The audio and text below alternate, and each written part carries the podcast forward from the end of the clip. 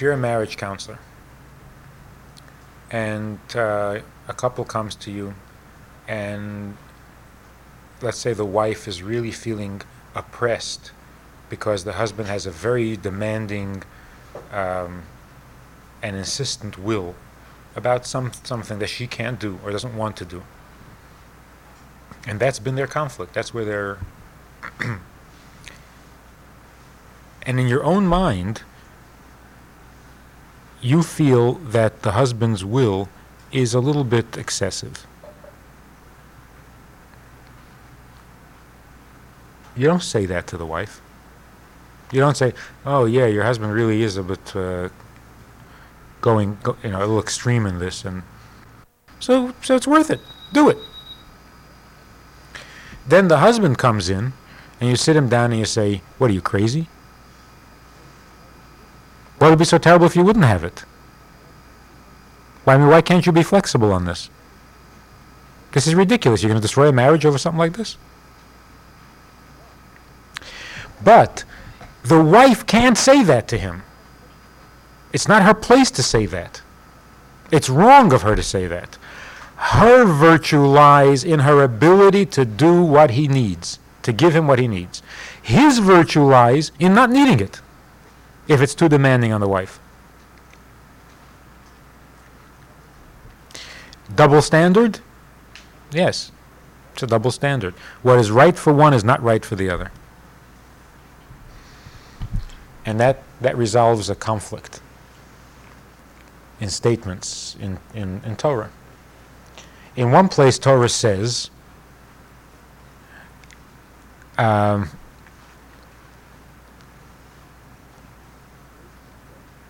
make yourself up before you criticize somebody else's appearance. Put on your own makeup before you criticize somebody else's uh, in other words, if you're not yourself so perfect, where do you get off telling somebody else that they're criticizing somebody else? Another statement in Torah says, accept the truth from whoever says it.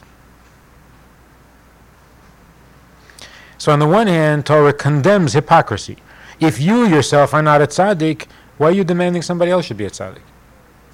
And on the other hand, Torah says, what do you care what, whether the guy does it or not? If what he's telling you is true, accept it. Sounds like a conflict. Sounds like a contradiction. But it's not a contradiction. One statement is addressed to the person who's saying it, and the other statement is addressed to the person who's hearing it. So to the person who's saying it, you take them aside and say, Don't be a hypocrite to the person who hears it, you take them aside and say, That was good advice. Do it. It's true.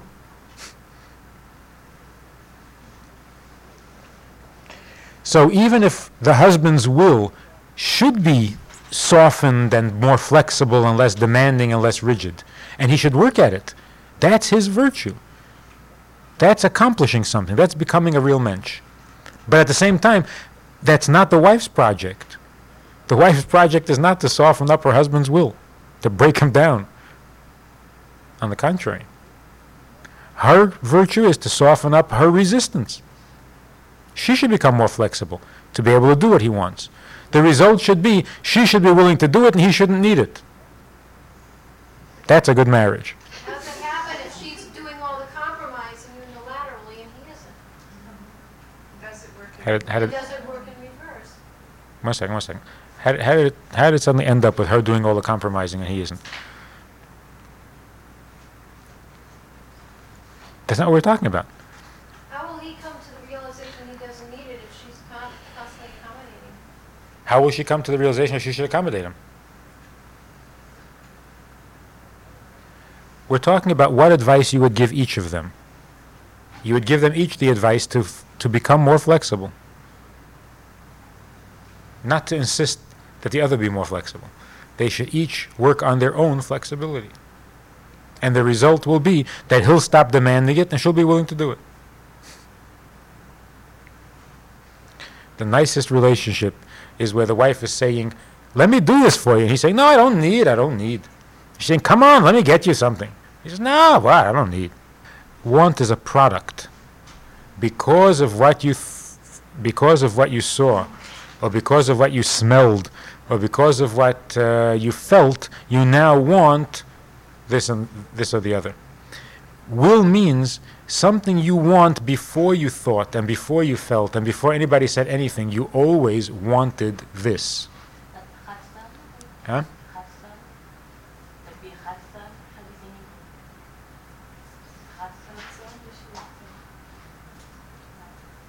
I don't know what you're saying. Yeah, but Ratzon can be either the real thing or the secondary thing. It can be uh, original Ratzon or manufactured Ratzon. So the will impulse in the human being is really more primal than intellect. Even a child has will. But a child, I mean a baby, an infant. But as, as we grow older, we create wills. I want a new car. Do I want a new car? Yeah, when, you know, when I've got nothing else to do and I'm uh, sitting around bored, I suddenly want a new car. But do I want a new car? No. There are, there are things I really want. A new car is not one of them.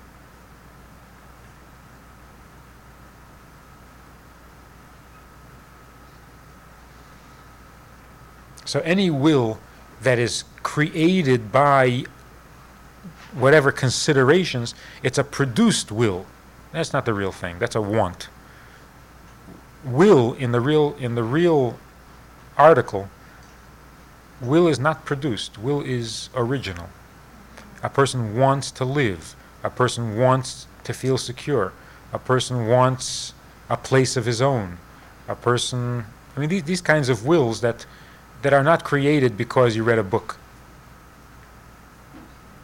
or because you because somebody else has it.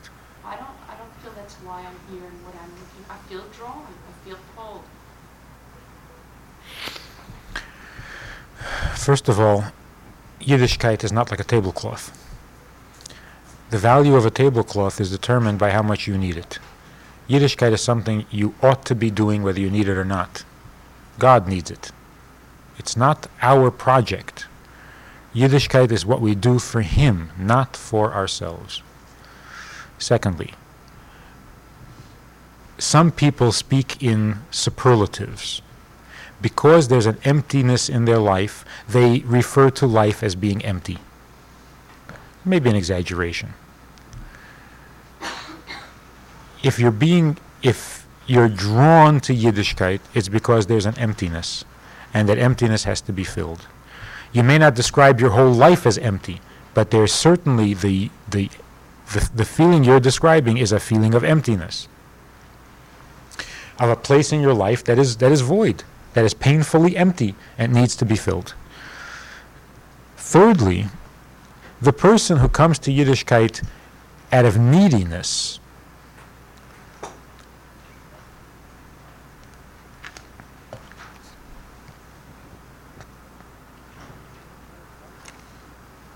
is more likely to be the one who two or three years down the road drops out. Because in that neediness, when they say, My life is empty, I got to fill my life, so they're filling it with Yiddishkeit. But is there need for Yiddishkeit? No, it could be anything. It happens to be Yiddishkeit. But, you know, stuff them with anything, it'll feel good. So they really don't have a need for Yiddishkeit. They have a need for uh, whatever, reassurance. And they're going to drop out. So, the conclusion of the whole thing is this. Whatever Yiddishkeit or Torah or learning fills in you must have been empty. Because you can't fill something that is full. Beyond that, Yiddishkeit is totally independent of whether it fills or empties or satisfies or makes you miserable. Yiddishkeit is Yiddishkeit. It's like when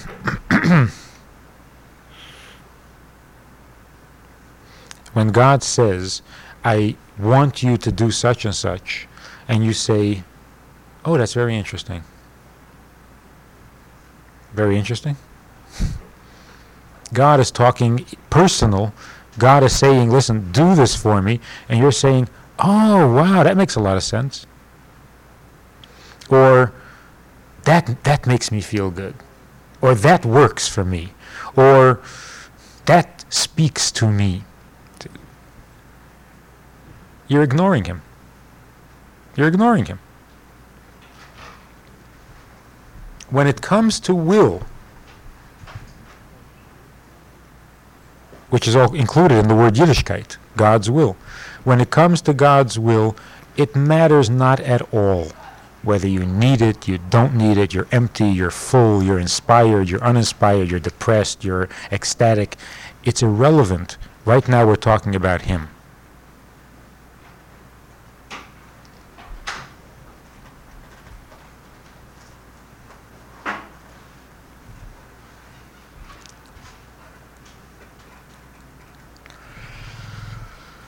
as long as we're on the subject of Das, one more dimension to Das.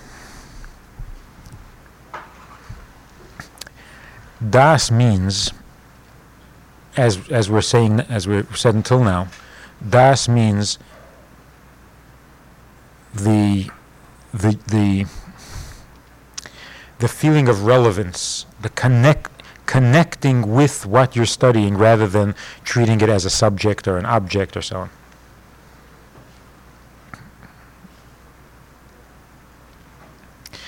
We'll go over this again at length sometime, so I'll, I'll just be brief this time. In responding to another person, we can also have Chochmah Bina without Das or Chochmah Bina with Das. When a person is kind to you, what is your reaction? When a person compliments you, what is your reaction? This writer who says that he went to see the Rebbe, and he spoke to the Rebbe about his books, and the Rebbe had read them, and he had some criticisms on it, and he says, the Rebbe is a brilliant man. I know that because most of the time I found myself agreeing with him.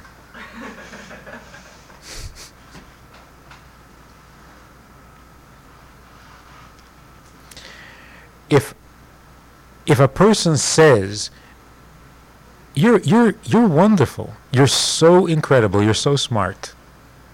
And your reaction is hmm, now that's a bright man. Now there's a guy with good taste. He knows a good thing when he sees it but but let's let's let's take a, a, a practical example. Somebody says I really want to be your friend. I want to be your friend. Do you walk away feeling, I must be a pretty nice person? And my mother told me I wasn't nice. Huh. I am nice. This person wants to be my friend. And that, they're no dummy. They suddenly become very smart. So, if this person wants to be my friend, then obviously I'm a pretty good person.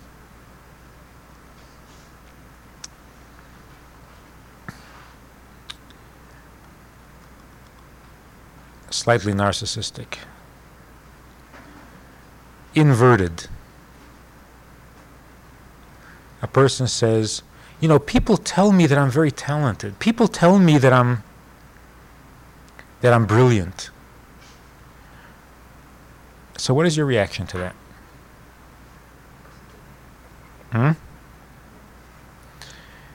You give somebody a compliment and they say, Oh, no, no, I'm not really that smart. Come on, the guy never meant it. What do you, what do you, you think he meant it and you're trying to argue with him? He never meant it. But you take it seriously. The guy says, oh, you're so brilliant. You say, nah, not really. I'm not so brilliant. I'm humble. What do you say people say? People say I'm brilliant. Or, one second, or the person who goes home and tells his family, you know, I must be pretty brilliant because this guy said I was brilliant. He was really impressed. actually that reaction or that response is a lack of das. Because das means relating uh, genuinely. A genuine response. What is a genuine response to the person who says, You're really wonderful? A genuine response is, That is very kind of you. You should come home to your family and say, Now, that is a really kind person. I mean, I didn't do anything, and he came over and took time out to, to give me a compliment. Why is that a more, that's obviously a more humble response, but why is that more wise? Why is that more genuine? Because in fact, in fact, not just in your humility, in fact, what happened was not a display of your brilliance or of your specialness. What happened was this person who happens to be kind and generous with his compliments acted kindly and generously. So here a person acts kindly and you walk away talking about yourself. How did that happen? You didn't do anything. You are not on stage right now. The other person's on stage. The other person is doing something nice.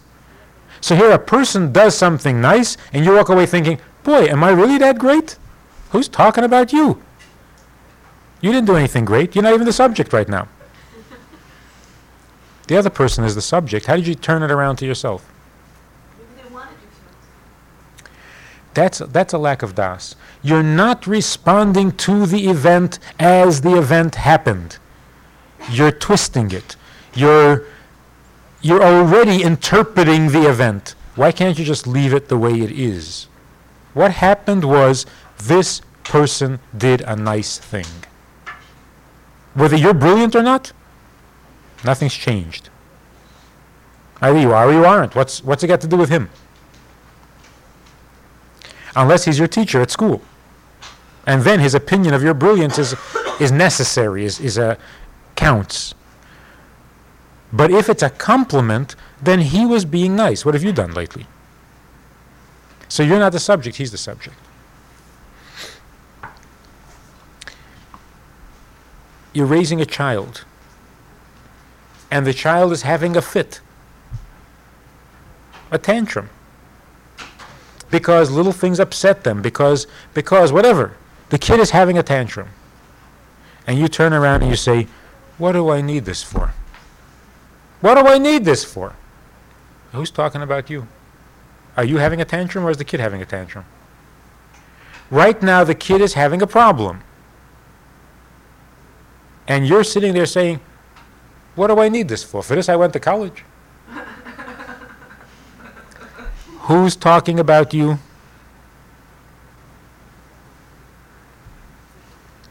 Let's get a more serious example. The kid hurts and falls himself. He's bleeding. And you're saying, I have no time for this now. I've got an appointment. You have no time? Who's talking about you? How did you suddenly get into the conversation? We're talking about a kid who's bleeding. Why do you change the subject? How do you interject yourself when you are not the issue? You are not what's happening. What's happening is a kid is bleeding. You have time, you don't have time, you have an appointment, you don't have. Who cares right now? Who cares? You go to a wedding. And sitting there at the wedding, you pull your friend aside and you say, I'm very depressed. Because it's at work today, such and such, and I'm miserable, I can't take it anymore, you start crying. Uh, excuse me, this is not your wedding. At your wedding, you'll cry.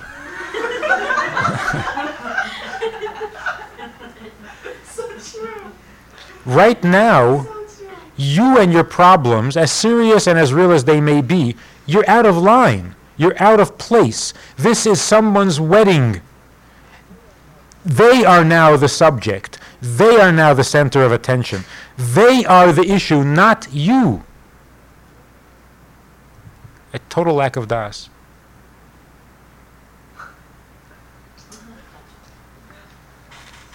My husband needs to go, but I don't feel like, I don't know, I don't this. Will you make up your mind? Who are we talking about? Why do you confuse yourself and me and everybody else? You just started off your sentence talking about your husband, all of a sudden you're talking about you. One thing at a time, huh? You want to talk about your husband's needs? You want to talk about what he wants, what he needs, what's bothering him? Or you don't want to talk about that. You want to talk about how it annoys you. Who is the subject right now? Don't jump back and forth. And if you're really not the subject, then why do you keep introducing yourself? Why do you keep interjecting your issues when now is not the time, place, or, or circumstance for your issues? Right now, somebody else's issues are on the agenda. So, how do you keep, how do you always get into the picture? So, if you're talking about a kid, the kid is getting himself into trouble. He breaks things. He, he's whatever the, whatever the problem may be, and you say to the kid, "I don't like when you do that." You don't like? I didn't know we were talking about you. Is this an education? You're trying to teach the child who you are? Is it an introduction to your own child? You want your child to know how you feel and how you think? I mean, is this the time for that? The kid just turned the china closet over on himself, and you're screaming because you don't like when he does that? I hate when that happens.